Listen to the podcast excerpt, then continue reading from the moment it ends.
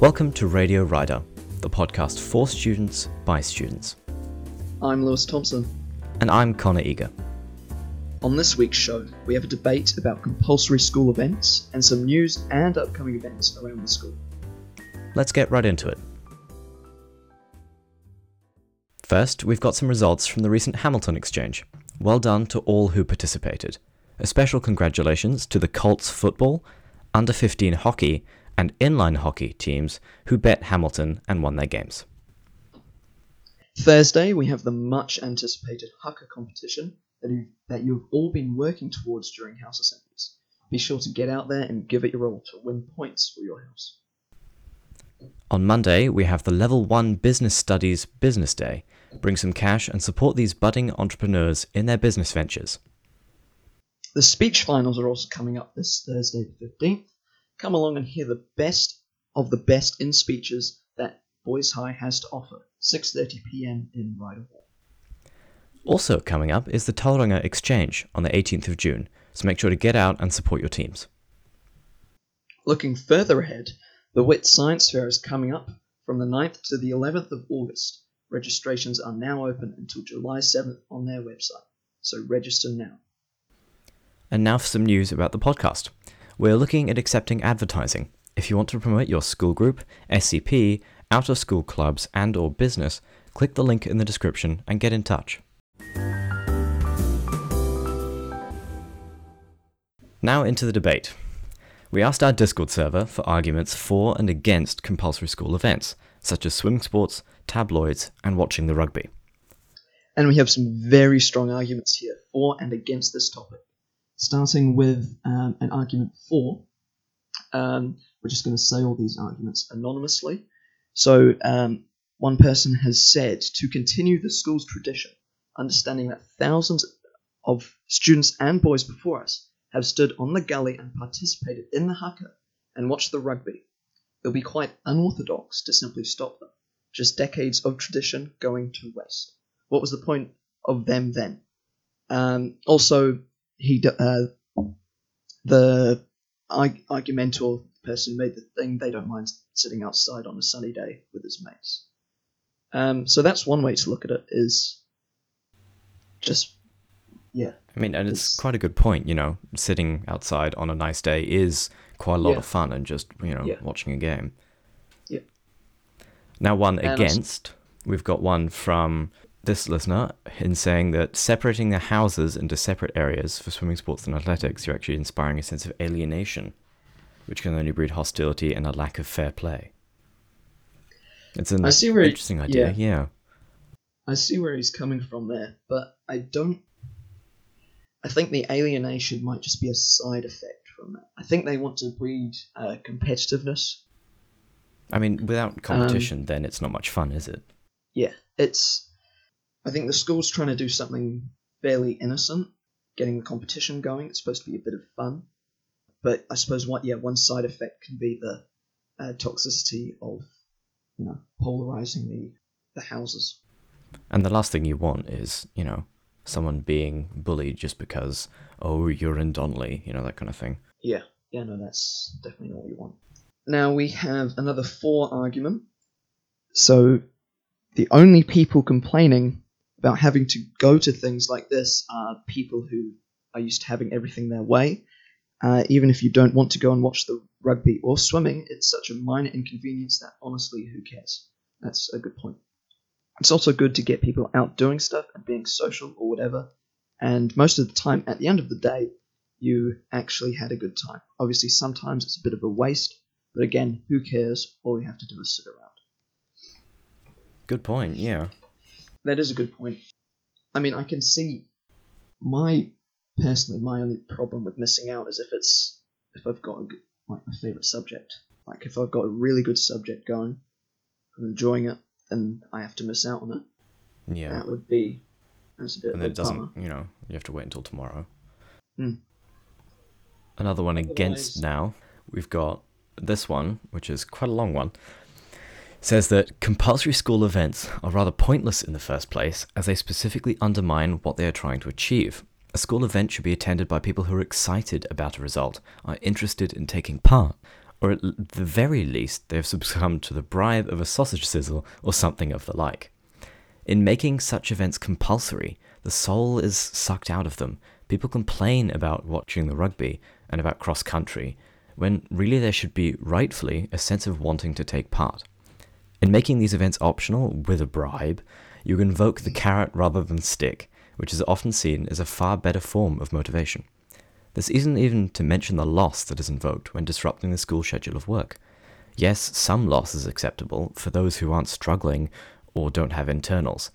Making it optional will allow people to prioritize their work over some activities, and vice versa. It's That a point- pretty good point, yeah. Mm, that point about the internals, especially because I don't think most teachers would um, set the due dates with, you know, these random quotation marks, if you can call them random. They're probably pretty well planned. They probably don't, you know, set the due dates of the internals with these compulsory events in mind. I, I don't think they're So- planning for the next exchange when they set an assignment. No. Yeah. So that can throw a lot of a lot of your assignment up in the air if you know one day you're working on it Mm. perfectly fine and it's you know let's say due in a few days and then you miss an entire period for one of these school events. Yeah, especially no, not so much the juniors really, more the seniors. Where what's this? What do they say? Ten hours of learning is worth one NCEA credit. So know, Yeah. you're still missing out on whatever that bit of learning, uh, that bit of work. I mean, and we all know Um, how forgiving NCEA is if you miss a piece of work. oh yeah, yeah. Yeah. So we have another um, for argument. Um, so full school events strengthen inter-year level ties by providing an opportunity for all students to just be students and interact with older slash younger students. These relationships give seniors an opportunity to be role models and juniors a chance to see the school values in action in a non-classroom environment. Yeah, so I can see that that's especially what Hu- Hui Ropu um, is trying to do is instead of just having it in a year group, yeah, they're trying to have it vertical form. It's the old-fashioned term, I think. So, yeah, I get that, and especially for those senior students and those students who want to be leaders, it gives them somewhat of a stage to show how good of a leader they are. And it gives them a chance to, you know, just meet. Because I guess in most Mm. cases, a junior and a senior student wouldn't actually see each other very much because obviously they'll be in separate classes or Mm. completely different areas of the school. Yeah, because back in primary school, um, I'm, I'm assuming a lot of people had, you know, friend groups in the year above and the year below because all the classes were mixed. Yep, Um, definitely.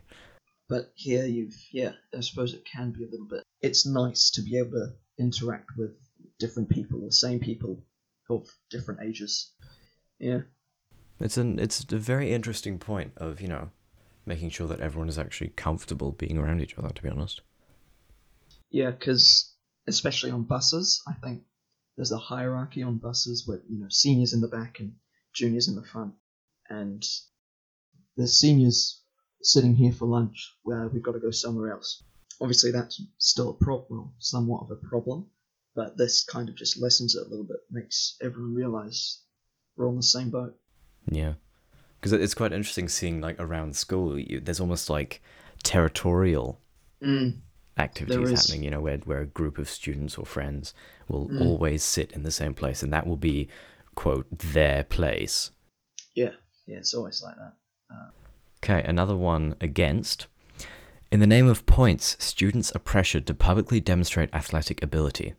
If the same was done for academics, like showing people's exam scores publicly, people would be outraged. I think this is just a point of like how you're what you're exposed to. So you've been exposed to throughout, you know, primary school, intermediate, and juniors, and basically throughout your school life.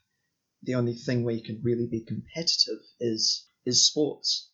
Like no one's doing tests for competitions. Like that's never happened. There there are far fewer prizes for academic excellence than sporting excellence. Yeah, it's very true. We have the what's this the last argument we've got here? Very compelling one as well. Uh, sometimes you can't just opt out because you don't like it. In the workplace, you can't just skip work because you don't like it.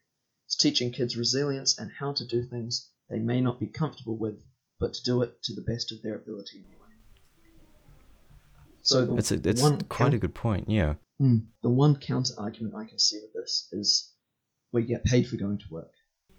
I Yeah, it's see a lot true. of kids who, you know, they might want to go into um, apprenticeships or, uh, you know, do gateway or something like that, where they don't they don't see as they're getting anything from you know traditional school. So that's yeah, that's the only counter argument I can see, uh, besides experience in school. But yeah, so that, that's the last of the arguments. Um, I don't know. Should we think of a winner? What side won this one, if any? So I'm just looking at the debates right now, and obviously both sides have really strong points. It seems like quite an even argument, doesn't it? Mm, it does, but based off, I think there isn't. Yeah, this is a very difficult one. I'm Because at the same time, you know, from what I've got from this, there's kind of two main sides to this argument. One of it's traditional, it's encouraging students to do different things, it's allowing students to meet where they normally wouldn't. And on the other side, it's detrimental to academic performance in some cases, you know, for internals or for people who are struggling in school. And it's, you know, quite boring in some cases. So I'm thinking that the argument for is better because another argument I have for this that hasn't been written down is just the fact that if you're doing schoolwork and only schoolwork, that would just be boring. Like you, What, what's that saying? if It's like, isn't it all work and no play makes Jack a dull boy? yes, yes, that's the that's the same. Um, so yeah, it's exactly that. So I think the for argument, in my eyes, has won this due to the fact that you know it breaks up the monotonous school routine. And even though you might not enjoy it for the hour that you're sitting there or for the day, in the case of something like swimming sports, in the end, it is still, you know, a nice change from school. Yes, definitely. That's all for this episode of Radio Rider. If you want to get in touch with podcast ideas, interviews, or if you just want to say hi, join our Discord. The link's in the description. Thank you very much for listening, and we'll catch you in the next episode.